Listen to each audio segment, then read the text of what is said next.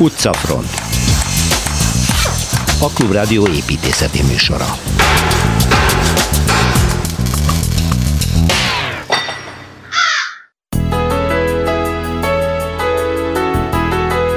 Ulm és az ő csodálatos gótikus székesegyháza Szilveszter Ádámmal újabb városnéző útra megyünk. Simon János egykori mázoló és díszítő, festő csodás házát járjuk be a Veselény utcában Kelecsényi Kristoffal. Buda mediterrán hangulata Gülbaba utcája lesz Torma Tamás soron következő sétájának a helye. Azután, miután kész van a Corvin, és az egykori áruház Corvin Palace nevet kapta, megkérdezzük, hogy mit rejt a csodásan felújított épület, erről beszélgetünk Orning Oliver építész tervezővel. Sok egyéb mellett a Gellért szálló és gyógyfürdő épület együttese is a Sebestyén dinasztia tehetségét őrzi. Goddang Tibor sorozatának ez lesz újabb részlete. 300 négyzetméteres falfestmény Kiskun félegyháza legszebb épületének tűzfalán a Színes Város csoport legújabb alkotásáról számol be Kozár Alexandra. Városi tükör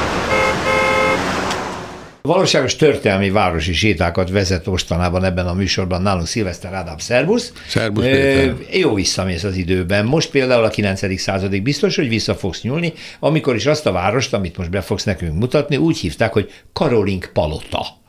Ugye ez egy még az mostani neve előtti, nem tudom mire utal, ez nyilván nem arra a Székesegyház, amiről egyébként nagyon híres, most már akkor elárulhatjuk, hogy Ulmról van szó. Hát megleptél, mert ezt a nevét én nem ismerem, de hát ha a Karolin vidék évekre gondolunk, akkor Igen. azt kell tudni, hogy ez, ez egy a katolikus, római katolikus egyháznak egy, egy, egy álma valósult rövid ideig meg, hogy végül is a szétesett birodalom helyén egy birodalom lehetősége, lehetősége volt, föl, és, és ugye Nagy Károly idejéről van szó, Charlemagne, akit gyorsan meglátogat a tizedik Leos, és császára koronázza. Igen. Most ez a vidék, ahol vagyunk, ez, ez, ez, ez bőven beleesett. Az az érdekesség, hogy ezt a, ezt a nagy egységesnek látszó történelmi alakulatot az unokák szétosztották.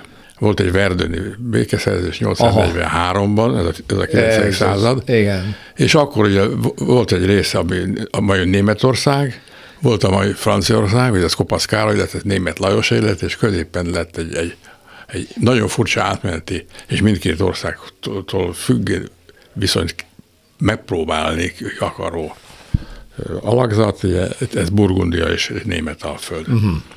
Igen, és ez Lotárnak a kezébe került. Na most ez a, ez a vidék, ez, ez a német területre Ez esik. a német. Ugye itt alakult meg a német-római császárság, és ez egy olyan, olyan állandóan alakuló és fortyogó vidék, ahol az ember a térképeket földgyorsítva látná egymás után, Aha itt, itt mindenféle dolog színesett és tarka barkán változik.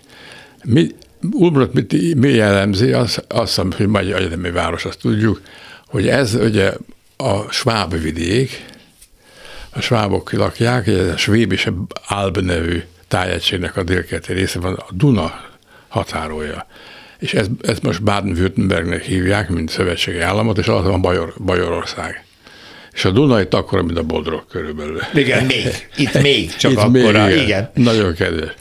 Na most amiről nevetes ez, egyrészt az, hogy, hogy ezt a várost, ezt nagyon határozottan és nagyon célzatosan a céhek és, és a patricisok irányítják. És egy, van egy alkotmányuk, ami egy fontos írott alkotmány, ami egy, egy esküdre szólítja föl, egy mindenkori esküdre. Ez egy ünnep is, ennek a igen, igen, megalapítását. Július utolsó hétfőjén. Uh-huh, az eskü ünnepe. Eskü ünnepe, és nem a városházán, hanem van a Sörhaus, vagy az esküház, hogy gyülekeznek egy balkonon.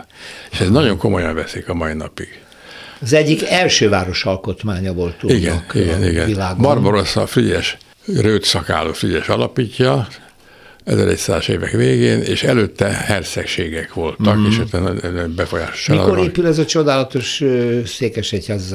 Ez, ez, ez, ez, már, ez késő, késő gótika, azt késő kell mondani, flamboyant, tehát ez, ez, amit turba lehet látni, hogy a, az ív, az nem egymásnak feszülő ívek, hanem túlhajlik, mint, igen. mint a, a láng, igen, a flamboyant, ugye. Igen. Na most ez, ez egy azért nevezetes templom, mert, mert csodálatos szépségű, öthajós, Csoda. Gyönyörű, gyönyörű hálós csillagboltozata van, de a nevetesség a legmagasabb templom torony a mai napig. Tényleg? 161 méter 53 centiméter magas. Egyébként most az azért, itt van előttem a fotó, hogyha csak a, a torny középső rész nézem, és a hajókat leveszem, Igen.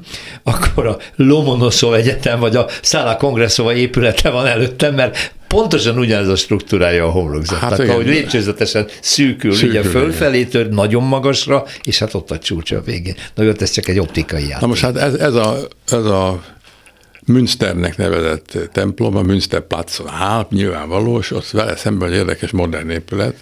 Aha. Ez, ez az új városháza. Az mit jelent korban? Hogy korban, modern? hogy, hogy 2012-ben adták Tehát nagyon, nagyon új. Akkor. Igen, és hát és ez, ez Richard Mayer.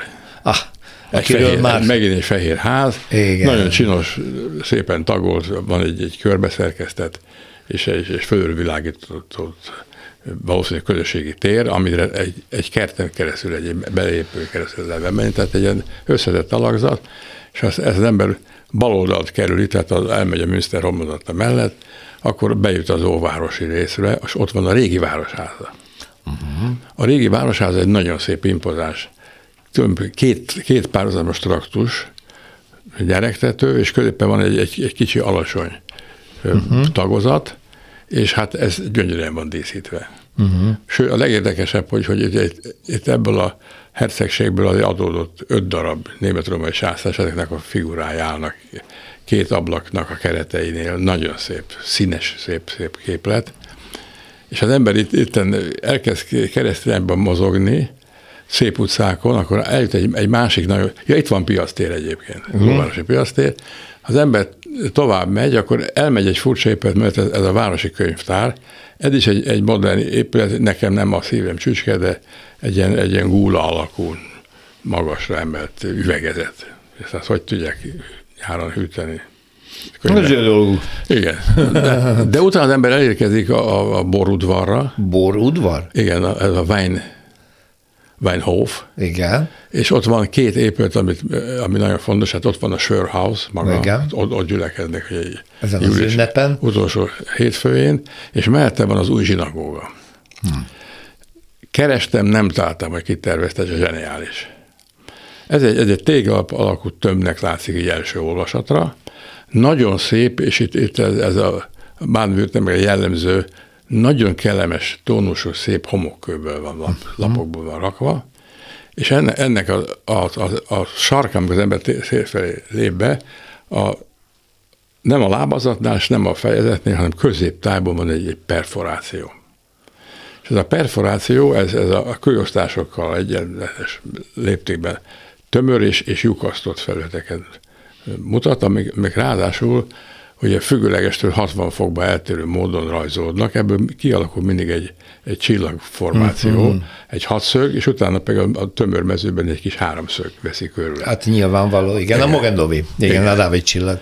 Ez nagyon, nagyon szép, ez, ez, ez, ez, ez megkapott, ez meg földbe gyökerek a lába, aztán amikor ha egy, egy ilyen google képen látja, akkor ez, ez azért érdekes, mert ezen a sarkon van egy, egy bevilágító udvar, ami föntős kapfét, meg ez a rajzolat a belső falakra is ki, ki, kivetül. kivetül.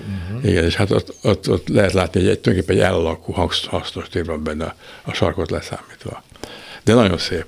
És az ember aztán itt elindul a Duna felé menet, akkor egy kettős városfalból találkozik, aminek a belső oldala az, az már tulajdonképpen nem, nem is rajzódik ki, mint várfal, mert bár rá van építve a, a fachwerkhazok arzenája. Uh-huh. Nagyon szépek, mert kétféle tónusa van, barna, sötét barna, lakkozású, azt kell mondani, és van egy nagyon szép szürke, uh-huh. fehér fal, és ezeknek nagyon szépek a tetőformáció, és minden utcában az ember benéz, ott, ott, ott e-, ezek a barátságosan hívogatóak. És akkor van egy érdekesség, hogy van egy, egy, egy tulajdonképpen egy hosszú-hosszú szigetet kirajzoló két, kettős patak, ez a Grosse Blau, a nagy kék. És ez, ez, ez elmegy a városfal egyik oldalán, aztán kikanyarodik a Duna felé, és ott nincs rakpartja, hanem egy, egy, egy nagyon szép parkosított, füvesített területre érkezünk, és odafutnak ki a, a kapuk. Uh-huh. Tehát ha az ember az óvárosi piactéről megy egyesen le, akkor a Metzger torhoz ér, a, a a hentes, hentes kapuhoz. Kapuhoz. Tehát itt a cég, Zumsházok vannak, tehát Cégek, cégházak vannak, cégházak. és ezek mind gyönyörűek. És, és mindet ki lehet ülni, nagyon szépen kezelt növényzet és, és, és nagyon szép fák, tehát itt érdemes megint, megint szép perceket is, akár napokat eltölteni, nagyon jó sörökkel, nagyon jó étkezési lehetőségekkel. Ez, ez egy érdekes, érdekes szép város. Ami, ami a magyarsággal való kapcsolatot jelenti, az nagyon fontos, hogy, hogy amikor itt a, a, a az oszmán birodalom visszahúzta a karmait, és, és, és ez nagy mértékben Habsburgnak köszönhető, Budaostrom az egy 1686-ban volt. Ezek után egy, egy tervszerű betelepítési program valósult meg Mária Terézé idejében. Igen. És svábok jönnek. Svábok jöttek. Most jönnek akkor a svábok Akkor a betelepítése svábok, nagy tömegekkel. Nagy tömeg, és, és, és cserébe nagyon sokan mennek vissza, magyarok is. Igen. Sok, sok magyar lakik ebben a egyébként 120 ezeres legkisebb nagyváros. Kis, igen, Ahol a legkisebb nagyváros. Bajor oldalon van a Nui- Na- Nagy Ulm, ugye? Az, Az Új Ulm. Ott, ott még 50 ezer tehát 170 ezerben a térségben. Aha. Na most ez, ez, ez egy nagyon érdekes és szép vándorút, amire ők keltek, és el, el is felesküdtek, hogy ők ezt, a, ezt elnépedett és, és, és siva, elsiva, meg, meg hát kezelhetlen folyók és, és mocsaras területek jövőjét ugye, kezükbe vegyék, és megszépítették. Nagyon érdekes, hogy a harmadik században, tehát a népvándorlás idejében is sokan vándoroltak ki, tulajdonképpen vikingek voltak foglalkozásokat tekintve, ezek szvébeknek hívták, nem sváb, szvébek, és ezek lementek Galíciába, tehát Portugália fölött az a, az a spanyol terület, ahol ugyancsak nagyon szépen letelepedett, szép városok vannak, Vigo, és, és ilyenek, és, és nagyon jó borokat csinálnak. Ott is. Az Albarinho, ami egy, egy portugál borfajtában. Jó, egy, itt most Ádám álljál meg, majd a legközelebbi alkalommal víz vezes minket oda Galícia városait, nézzük meg valamelyiket, mert az is egy csodálatos vidék. Most Ulmból voltunk, és megismerkedtünk Dióhéjben a történetével. Szilveszter Ádámtól nagyon köszönöm. Szia. Örömmel. Budapesti séta. Híres régi budapesti iparosok házaival ismerkedünk meg, most így volt ez már múlt héten is, Kelecsényi Kristóf építész történész segítségével, szervusz. Szervusz, szervusz. Amikor ugye a Solc házat mutattad be, és ö, ö, most egy olyan én erről nem is tudtam egyáltalán, hányszor elmegy az ember egy ilyen épület előtt, mint a Veselényi utca 55, de ott ki is van írva, hogy Siman a homlokzatra. Siman János, mint tőled megtudtam, átküldted nekem a történetét röviden, mázoló és díszítő festő volt, és ez a saját háza gyönyörű állapotban van, legalábbis a homlokzat, nem? Így van, így van, és hát rögtön ugye azt azért egy kicsit uh, árnyalnom kell, hogy ismert uh, uh, iparosok, ugyanis hát erről a Simon Jánosról igazából még a szakmában sem igen hallani, ha neki ez a, ez a háza nem lenne, akkor tulajdonképpen az ő neve az valahol a többi hasonló iparos között ott elsüllyedt volna teljesen, és én most adásra készülődve direkt egy kicsit beleástam magam, hogy mi, mi, mi van még róla, és gyakorlatilag alig lehetett találni valamit, tehát így is egy fantasztikus dolog, hogy ez a ház így az ő, ő életművét képviseli. Ha az ember a, a belváros felé tart a Veselényi utcán, akár trollival, akár autóval, mindkettőben a dugóban állva, a nagykörút előtt, hogy azért ez elég általános, akkor marad idő megnézni egy kicsit ezt a homlokzatot, és az utca bal old, balkész felé eső részén van, és hát ugye Budapesten azért elég kevés olyan homlokzatunk van, ami, ami festett. Tehát ugye van vakolt, kő, kőburkolatos, téglaburkolatos, és persze hát ez is vakolt, de hogy a vakolatra rá lenne festve, ráadásul a homlokzat teljes részén, ugye a Scholz Robertnél már említettük, hogy egy ilyen díszítés volt rajta, de itt Simannál még, még jobban ez, ez, ez csúcsra van járatva, gyakorlatilag egy teljesen sík homlokzat van, ami teljes mértékben ki van festve. Egyrészt egy úgynevezett látszat architektúrával, ez uh-huh. a csúnya szó, ez ugye azt akarja, amit ugye a barokban is nagyon sokat csináltak, ha az ember templomokban jár, vagy mondjuk akár kastélyokban, amelyek ebből a korból vannak. Ugye nagyon bevett szokás, hogy a teret ugye úgy tágítják, például egy mennyezeti freskó, Expo-nál, hogy hát nehéz eldönteni, hogy hol van vége a tényleges épületdísznek, és hol kezdődik már a festmény. Uh-huh. És hát ugye itt pontosan egy hasonló ö, jelleg van, tehát szépen a párkányok, a konzolokkal, a különféle kis ö, kariatidákkal és atlaszokkal oda föl vannak festve, és hát ez nagyon jól élvezhető is, 2008-ban lett felújítva a ház, és hát hál' égnek azóta nagyon szép állapotban van ez a homlokzat.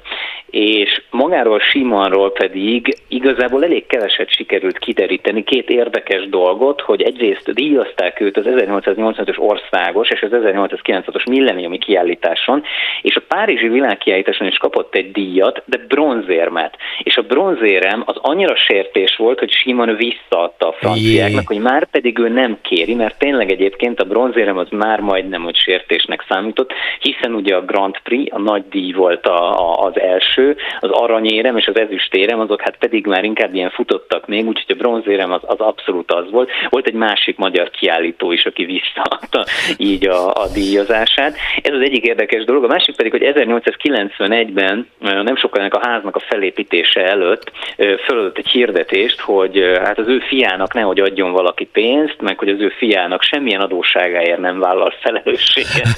Úgyhogy így a családi életben is vele lehet pillantani utólag. Igen, igen. Tehát nagyon érdekes, hogy, hogy annyit sikerült kideríteni, hogy az iparcsarnokot, ami a Városligetben a, a most már szintén lebontott Petőfi csarnok helyén, helyén áll, volt, igen. A, azt az 1895-ös milleniumi kiállításra, ugye akkor már 11 pár éves az épület, hiszen az az 1885-ös országos kiállításra készült, akkor ő festi ki kívülről uh-huh.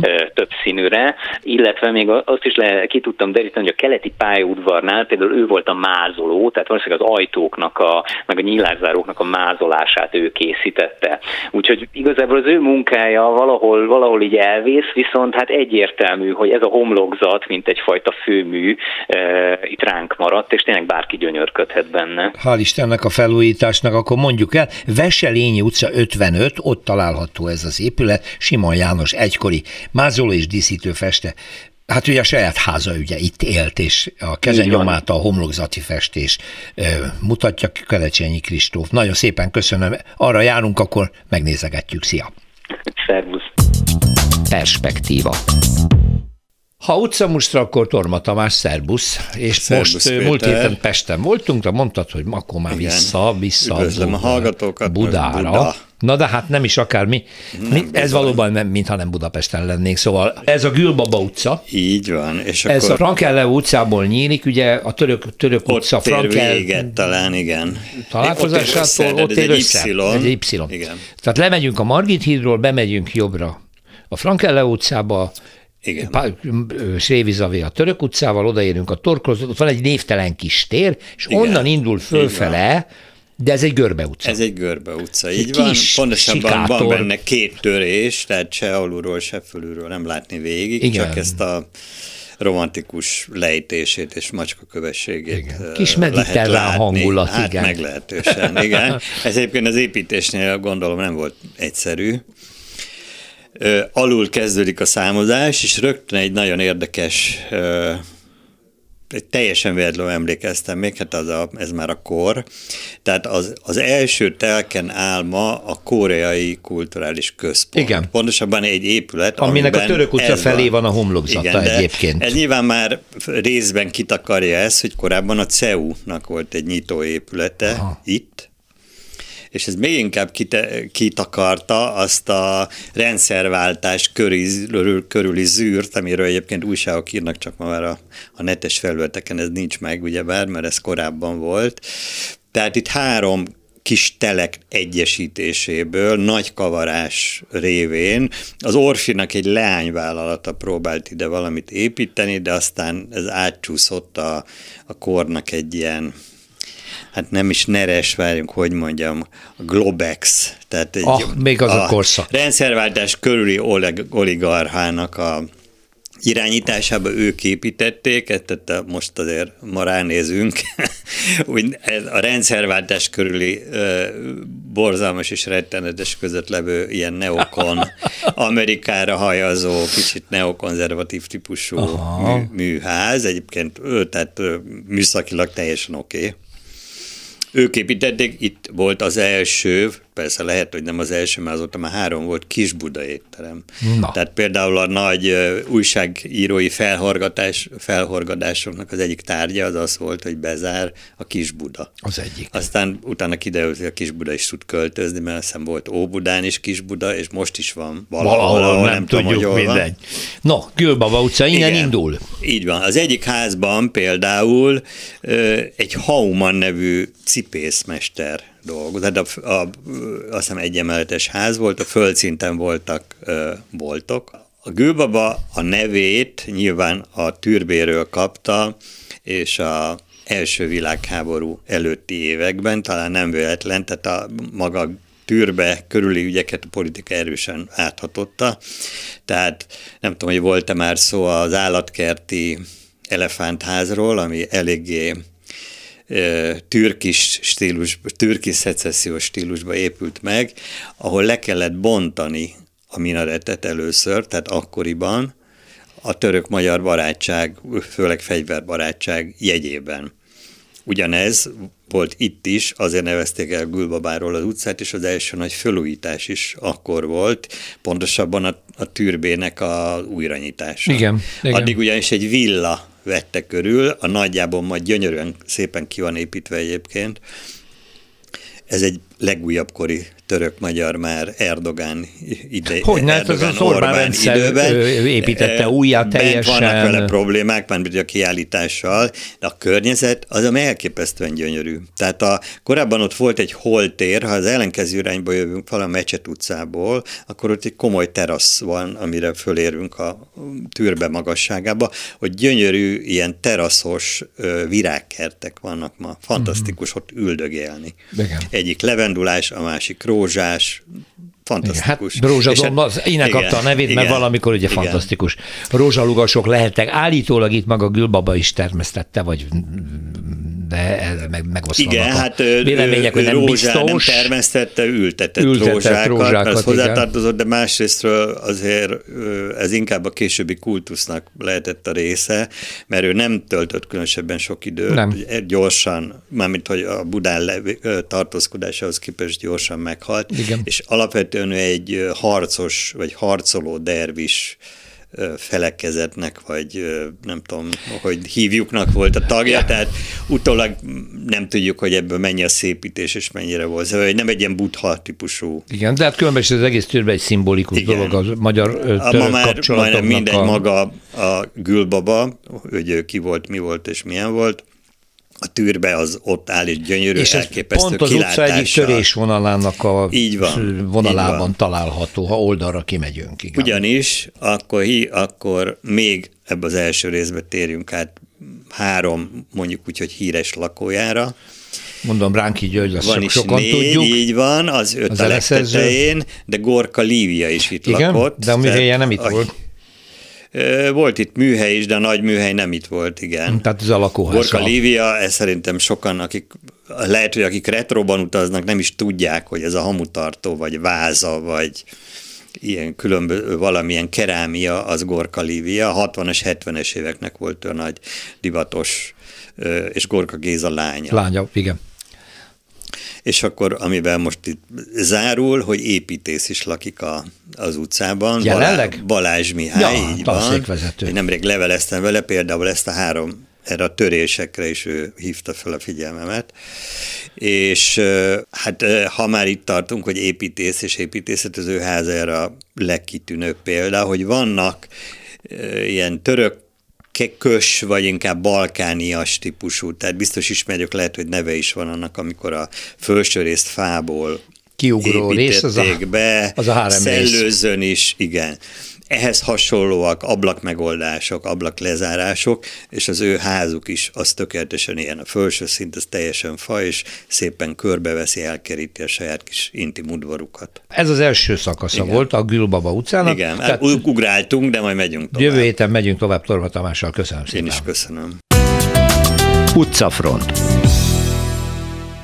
A nagy kérdés, hogy ki volt Spitzer Artur, aki majd válaszol, és egy igen kalandos történetet fog újra elmesélni nekünk Gondang Tibor építészeti szakértő. Szia! Szia. Mert hogy ugye az építész dinasztiák sorozatodban most őket választottad. Ő, ismertebb nevükön Sebestyén családról van szó, Így apáról van. és fiáról, ugye? Igen, igen. És hogyha valaki ránéz a Gellért szálló és fürdők épületkomplexumára, akkor jusson eszébe a nevük, jó? De hát ez már a történetnek a csúcspontja, hol kezdődik?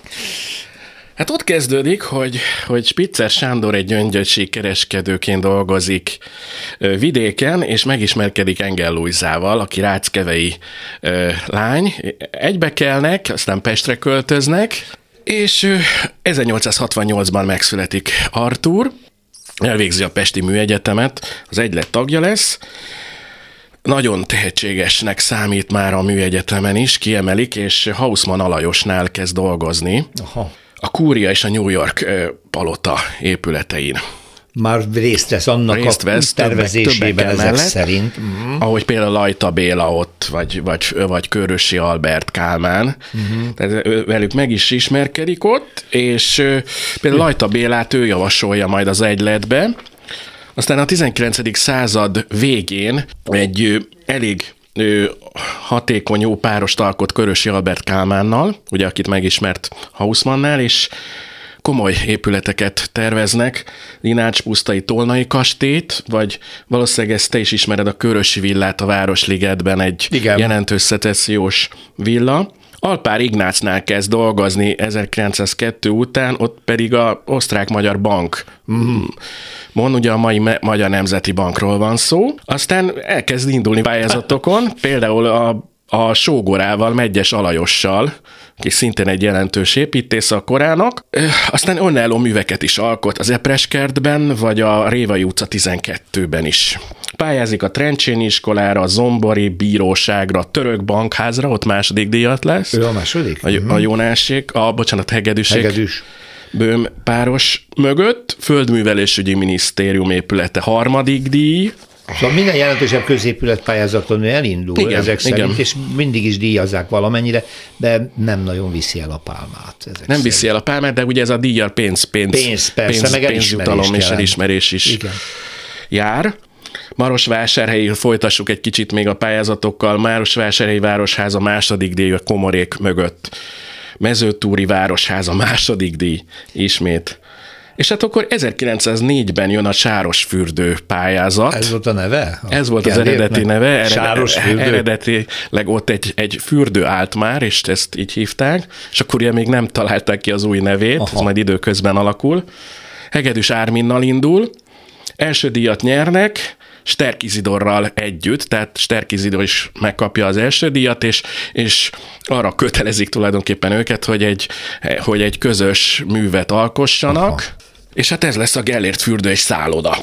1911 és 1918 között, tehát Ah, hosszú idő. világháború után készült el. Azt mondják, így, így utánolvasva, vagy azt, azt olvastam, hogy, hogy Sterk inkább az alaprajzokon dolgozott, Sebestyén inkább a fürdőépületén, és akkor Hegedűs a szállodán uh-huh. és a javításokon. Aztán ugye később ö, ö, még készültek fürdő elemek a, a, szállo, a szállodához, amit majd később említek.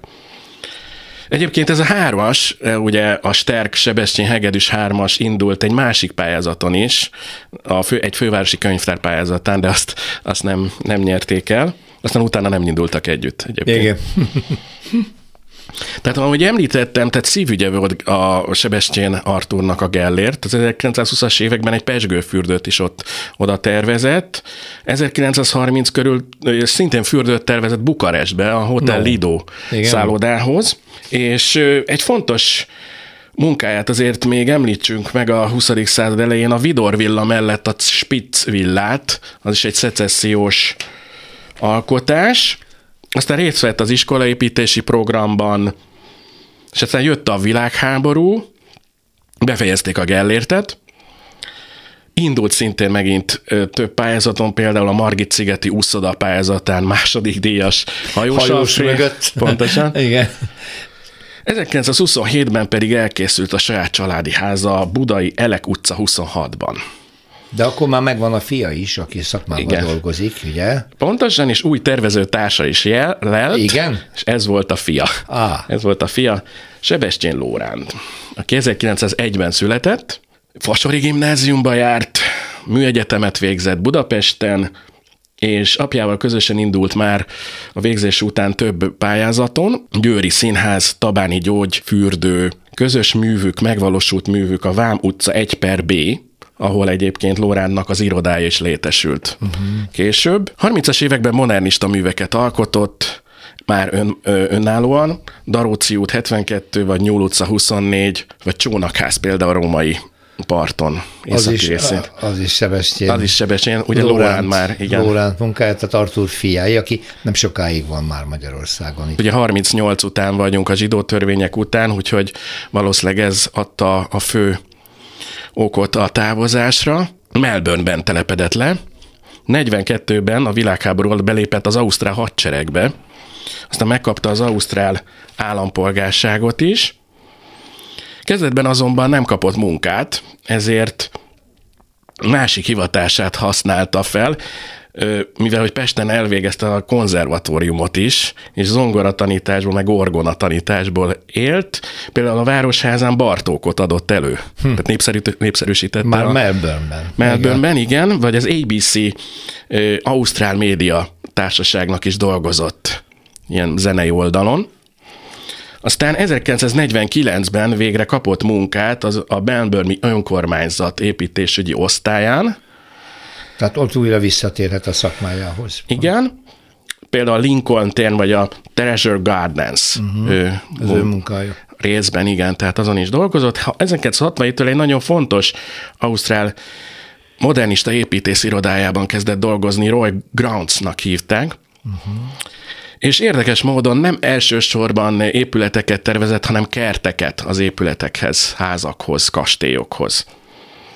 Hát a történet vége annyi, hogy az édesapja Sebestyén Artur 1945. novemberében tüdőgyulladás következtében halt meg, és hát az a szomorú vég, hogy sajnos már a sírját nem találjuk, felszámolták a Farkasréti temetőben. Fia 2005-ig élt, 104 éves korában halt meg, Melbourneben temették el, Forest Hillsben van a nyughelye.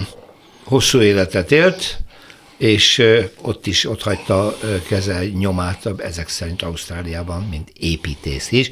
No, Igen. tehát Spitzer, Sebestyén, Artur és Lórán történetét hallottuk. Goddan Tibortól nagyon köszönöm, várunk vissza egy újabb jó kis családi építész sztorival. Rendben, köszi.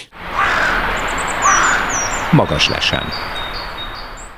Pest népe örül, örült, amert, hogy a Blahalviza téren végre nagy változások következtek be, hát ugye átalakították, picit kulturáltabbá tették magát az egész teret a fővárosban.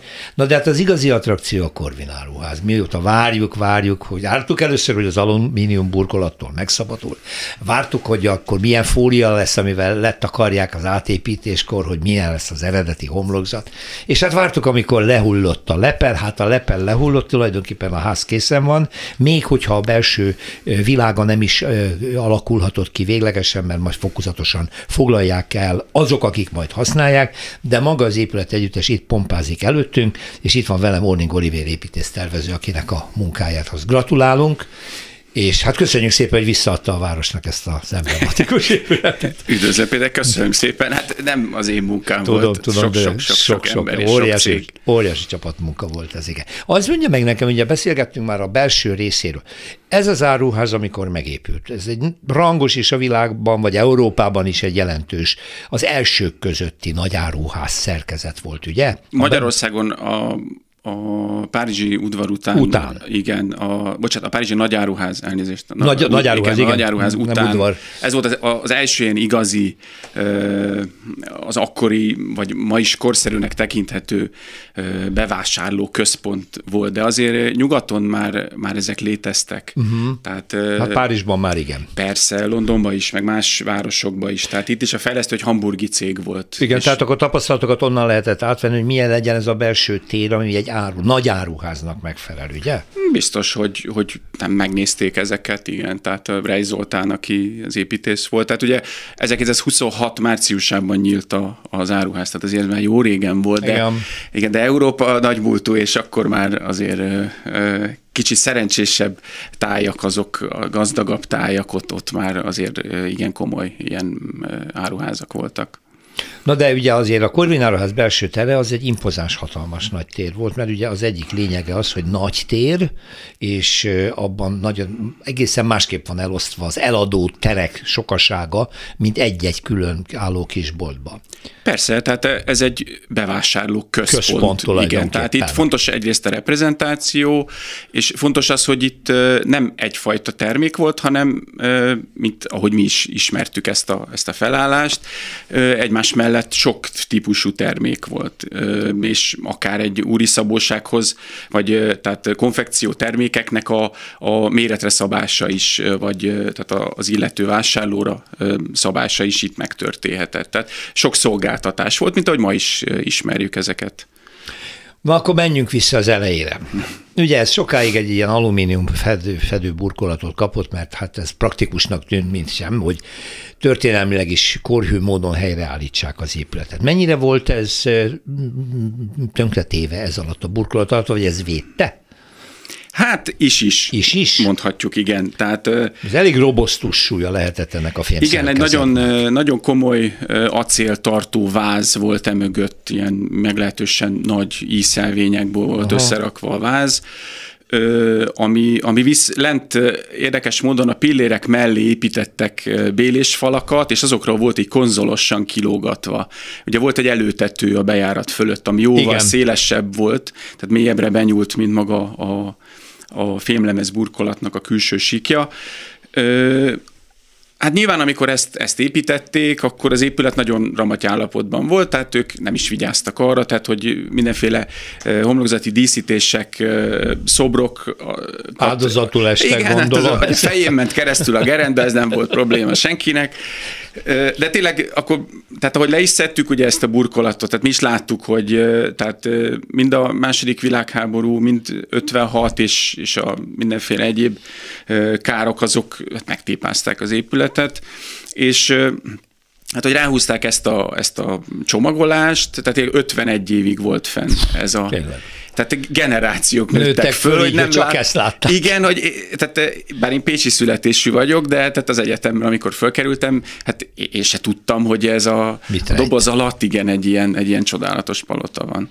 De gondolom ez egy viszonylag késői épület, 28-ban adták át. 26. 26-ban, 1926-ban, tehát teljes tervdokumentáció rendelkezésre állt. De mi volt a feladat? Egy, egy teljes visszaállítás, ami a homlokzatot illeti legalábbis, és a, és a belső térben mi volt a kihívás? Ugye ez egy nagy áruház, volt egy bevásárlóközpont, most hát ide új funkciókat is kellett tervezni. Igen, nagyjából ez a két feladat is, ami mentén ketté vált lényegében, így utólag elmondható a tervezés is, tehát a, a, az épület külsejének rekonstrukcióját az M-Timpanon iroda kezdte meg, és mindazok az elemek a homlokzaton, amik már igazából a belsőnek valamilyen kivetülései, az új nyilázárók, még jönnek még egyéb elemek majd egyébként a homlokzatra, azokat már, az, azok már hozzánk köthetők, és minden, ami bent az épületben bent történt, az pedig az épület jövendő használatát kiszolgálandó került oda. Értsük ez alatt a, a, a a gépész, elektromos rendszereket, egyéb épületszerkezeti korszerűsítéseket, épületszerkezeti átalakításokat, tehát a, a az épület, amik valaha beléptünk a főbejáraton, ott volt egy kétszintes nagy Igen. előcsarnok, ez képeken ugye látható. Igen. Ezt aztán, amikor az épületet úgymond modernizálták, ezt teljesen az első emeletre behúztak egy födémetet, ebből semmi nem maradt. És voltak még egyéb ö, dolgok, amiket kivettek, valamiket szétbarmoltak, tehát hogy ki kellett találni azt, hogy ö, hogy tud az épület újra ö, jól működni, és kiszolgálni majd viszonylag rugalmasan majd a jövendő funkcióit. Ezek közül nem is lehetett akkor pontosan tudni mindent, hogy mely, milyen funkciók lesznek, hol lesz vendéglátás, hol lesznek irodák, hol lesznek ö, egyéb helyiségek? Mennyire Ezt, volt ez meghatározva? Ö, gyakorlatilag nem volt, hiszen... Tehát variábilis belső teret kellett tervezni? Törekszünk, törekszünk erre, uh-huh. tehát, a, tehát a terek azok nincsenek, egyelőre nem szeparáltak, Igen. legalábbis a felső, az első emelettel kezdődően ott nem szeparáltak, tehát a, azok rugalmasan... Ahogy majd Igen, lényegében a, a, a háttér kiszolgáló gépészettel szinte bármit be tudnak fogadni. Igen. Nyilván ugye egy műemléki épület, tehát azért vannak korlátok, akár tartószerkezetileg is, tehát nem lehet, nem tudom, mondjuk jacuzzi shopot berakni, de, de azért elég rugalmasan ezt majd lehet kezelni a jövőben. Törekszünk arra, tehát a tulajdonos keresi is a, a legjobb bérlőket, és viszont bízunk benne, és az épület ezt, ezt ki fogja tudni szolgálni. Az ilyen bevásárlóközpontok és ez a maiakra is érvényes. Ugye az jellemző, hogy ezek óriási nagy kubusok, általában nincs ablak. Általában nincs természetes megvilágítás, kivéve talán itt a földszinti rész. Én még nem voltam az új felújított épület mellett sem. Ez hogy néz ki? Hát, hát a homlokzat, tehát a, a, a, már látható, tehát ajánlom akkor. Igen, fizetesebben meg kell, igen, csak egy totálképet néztem arra. meg, igen, még nem volt. Hát a földszinten végig, a földszint nagy magasságú tér, tehát ott nagy portálok is vannak. Te, igen, tehát ott ezek, van. ezek ma már modern nyilázárókra lettek cserélve, persze figyelembe lett véve az, hogy milyen volt annak idején. A műemlékvédelemmel együtt igyekeztünk megtalálni a legjobb válaszokat, mind építészeti formában, mind minőségben. Az első emeleten ott kis erkélyek vannak. Persze azért ide szúrnám, hogy a főhomlokzatot meg kell különböztetni az épület főhomlokzat mögötti egyéb részeivel. Tehát a, a főhomlokzat az díszesebb, mint az épület bárhol máshol, tehát hátul inkább függőleges tagolású ö, vakolatosztások és nyilázárók vannak. Aha. Ez főleg a Stáli, ö, hátsó utcában, ami ugye egy ö, kicsit később épült kiszolgáló ö, épületrész, ott, ott, ott szinte csupa ablak. Tehát egyébként azok, azok nagyon-nagyon jó, jó terek. Az a déli oldal az épületnek, csupa ablak, ez is egy egybefüggő nagy tér, így külön, mivel külön is épült, ezért szerkezetileg is elkülönült, tehát mm. kezelhető is úgy, van saját lépcsőháza, saját liftje lesz majd, illetve hát már elkészült. Beépítettünk az épületbe tíz darab új liftet. Aha. Tehát, tehát az is mindenféle személyforgalom, teherforgalom kiszolgálására alkalmas lesz. Leírásban azt ígérik, hogy majd egyszer valamikor, az időpontot nem nagyon lehet még meghatározni, felmeltünk a tetejére, mert terasz lesz most, hogy kávézó, étterem, de valamilyen vendéglátást terveznek, gondolom, mert ez mindenképpen egy attraktív dolog. Igen, igen, jelenleg is dolgoznak a, a tulajdonosok azon, hogy a lehető legjobb összetételű bérlői állomány legyen, és van szó arról, hogy, hogy a felsőbb szinteket azt valamilyen ilyen, ilyen jellegű funkciót töltse be. Ez igen, tehát szép látvány is lesz. A szerkezetet, tehát az épületet is annak megfelelően persze a műemléki jellegét minden tekintetben tisztában tartva, annak mentén alakítjuk. Ezt akartam is kérdezni, ugye, mert a laikus ember megnézi kívülről, főleg a főhomlokzatra koncentrálunk, ami a városképet meghatározza, de mögötte, ami van, nagyon jelentős belső átalakítás történt. Tehát gyakorlatilag maradt egy paraván, aztán belül minden megváltozott, vagy a belső szerkezet is valamelyest felhasználásra került? Hát az eredeti közlekedési rendszer az úgy nézett ki, hogy ugye beléptünk, volt ez a nagy kétszintes nagy, nagy előcsarnok, szemben volt egy baromi nagy lépcső. Középen. Igen, ami ment tovább egyenesen, Igen. ehhez egyébként építettek a belső kisudvaron egy ilyen átkötő nyaktagot, Aha. tehát korábban, ha valaki mondjuk 20 éve áruházként funkcionálva itt járt, akkor nem is érezte, hogy ő kisétált egy udvar átkötő Nem is emlékszem rá, pedig én akkor Igen, nem volt ablaka sehol, igen, tehát, igen. Ilyen, tehát az ember nem érzékelte. Hogy, hogy átment egy másik hogy igen, épületrészbe. Akár azt, hogy hátra ment a stáli igen, épületbe. Tényleg, igen. És ennél a, a nagy főlépcsőnek a, a, volt egy pihenője középen, és ott két irányba derékszögben megtörve lehetett fölmenni. Tovább. Ez egyébként körülölelte, a, volt itt két, mindkét oldalán volt egy-egy duplex lift, tehát, Aha. tehát ezek is kiszolgálták a, a, az ide látogató közönséget. Az egyik lift csoport az el lett bontva, a lépcsők nagy része el lett bontva, Aha. a födém be lett ide húzva.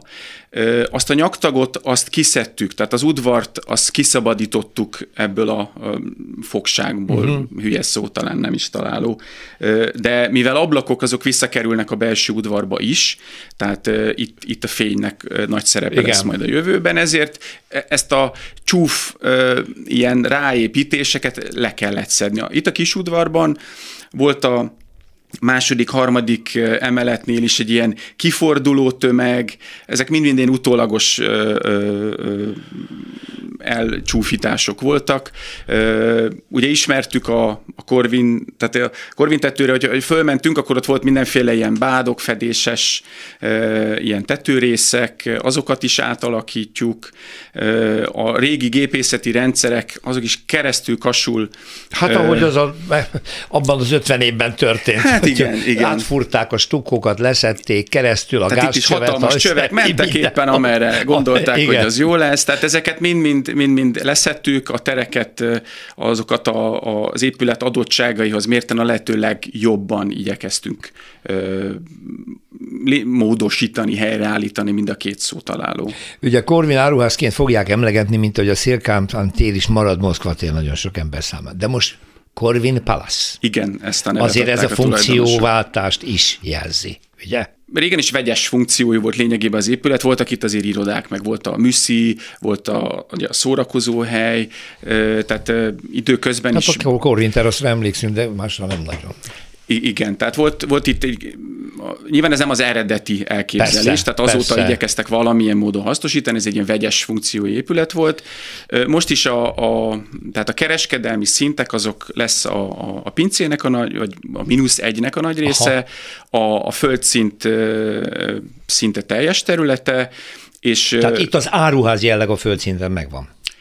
Meg lesz, igen. Meg Tehát lesz. várható még idén, nem mondok közelebb itt, majd Jó. bízunk benne, hogy ez minél előbbi időpont Hát ez már a bérlőkön is múlik, hogy mikor készül. Az üzletek kiépítése zajlik, uh-huh. tehát ott már jó ideje már, már dolgoznak, nem csak ugye a házon, hanem a bérlemények kialakításán is. Bízunk benne, hogy minél előbb nyithat ez még, még idén mindenképpen esedékes, ez a földszint és a pince egyes területeit érinti, a belül még, még a munkák zajlanak. Ami már viszont a városképen nem fog változtatni, mert ez már mind belső.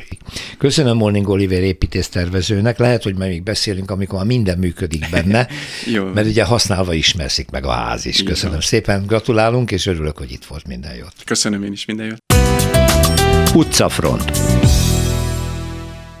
A színes város ismét nagyot alkotott, ezúttal Kiskunfélegyházán, ahol a város legszebb épületét festették fel egy hatalmas falfelületre, azt olvastam, hogy 300 négyzetméter, nem is akarom elhinni, de Kozár Alexandra mindjárt meg fogja erősíteni, hogy ez mind így van, és ott pompázik virágokkal övezve az épület. Szia!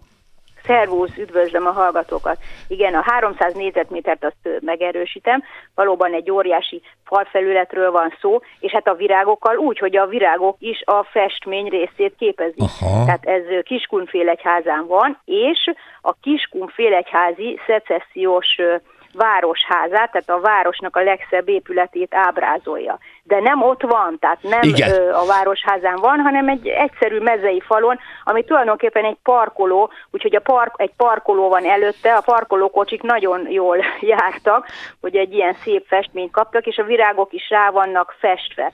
Sőt, bocsáss meg, most látom a képet, hogy úgy van megcsinálva, hogy az épület elé a parkot is oda festették, tehát az ember odáll az autóval olyan, mintha beparkolna a városháza elé. Fantasztikusan szellemes. Ö, igen, igen, igen, van egy, egy kicsit egy ilyen 3D-s feeling, igen. Ö, valóban, noha ez ö, ez abszolút ugye két dimenziós és egy fotó alapján készült, méghozzá Rigó Tibor fotográfus fényképe alapján készítettek egy látványtervet, és aztán abból, ami azért egyfelől nagyon érdekes, mert ugye felidézi ezt a szecessziós épületet, amit Vas József és Morbicer Nándor terveztek, és a Lechner Ödöni motivumok köszönnek vissza rajta, olyannyira, hogy a zsűriben annó 1909 és 11 között épült, a pályázaton Lechner Ödön ült, és az első fordulón, ahová 12-en jelentkeztek, mindenkit visszadobott, a második fordulón se talált még egyetlen egy kivitelezhetőt se, de nagy nehezen ezt a Vas Józsefet kiválasztotta, és akkor sokatszori módosítások után végül is egy kivitelezhető terv készült el, és egy nagyon-nagyon reprezentatív, kétemeletes, ugye tornyos épületről van szó a szecesszió jegyében, aminek az attikáját, vagyis ugye a főpárkány fölötti melvétszerű részt, meg az oromzatait zsolnai kerámia díszíti mai napig. Nagyon-nagyon szép. És hát ugye erről készült nyilván számos fotó, és a Rigó Tibor fotója alapján ezt most a Színes Város hát x alkotásaként, de ez tényleg egy nagyon különleges. Arról beszéltek, hogy az volt ebben a nehézség, azon túl, hogy ezeket ugye mindig föl kell állványozni, öt fő csinálta, hogy ugye itt fotorealisztikus ábrázolásról van szó, tehát ez azért egy kicsit még plusz kvalitásokat is igényel, mondjuk egy, egy sima képhez képest. Úgyhogy... Zseniálisan ugye... van megoldva, szóval túl azon, hogy az a technológia, hogy ö, ilyen gigantikus méretben festeni, ugye apró kis négyzetméterre bontott felületeken lehet, hogy ez így egy az egyben rekonstruálható legyen. Az is zseniális benne, hogy például látom a parkolóban lévő világító testek, tehát az utcalámpák, árnyéka rávetül például a falra, olyan, mint hogyha a városháza előtt lennének ezek a, ezek a nagy ostorlámpák. Borzasztó szellemes. Igen, Borzasztó. és ö, még azt is megcsinálták, hogy tulajdonképpen van egy ablak, ami megtöri a felületet. Általában ezek Jé, tényleg? Ügyes tűzfalak szoktak lenni, és pont a közepén, de azt is van ügyesen integrálták, hogy kvázi mintha része lenne a képnek, az alkotásnak, pedig nem, az ott egy ö, ablak. Úgyhogy ez a színes város, amely 2009-ben kezdte ö, tevékenységét, ugye a Viktor Vazareli színes város kiáltványára utalva, Igen. visszautalva, ö, most már vidéken is ö, alkot. Egyébként itt sem ez az első, tehát itt is már volt egy uh-huh. tűzfaluk, itt Kiskunfélegyházán, és hát nem szólva akkor a, arról a rengeteg már sci-fi irányba is elmenő, mindenféle mese figurákat tartalmazó budapestiekről, főleg a hetedik kerületben, a Kertész utcában például van egy Alice Csodaországban, vagy ugye itt a műsorban a Pál utcai fiúkról is beszéltünk igen. a Korvin sétányon. Igen, igen. Amikor épp az Enstrand jelenet van, lökik a golyót, és ott van Nemecsek is, egy, egy sajátos ábrázolás. Igen. No hát ez a Kiskunfélegyházi hatalmas mű újabb bravúros alkotása Színes Városnak, úgyhogy hát meg lehet ezt nézni, interneten is megtalálják, de ha valaki arra jár, térjen be a belvárosba és nézze meg. Köszönöm szépen Kozár Alexandrának, szervusz, minden jó. Szervusz, viszont hallásra.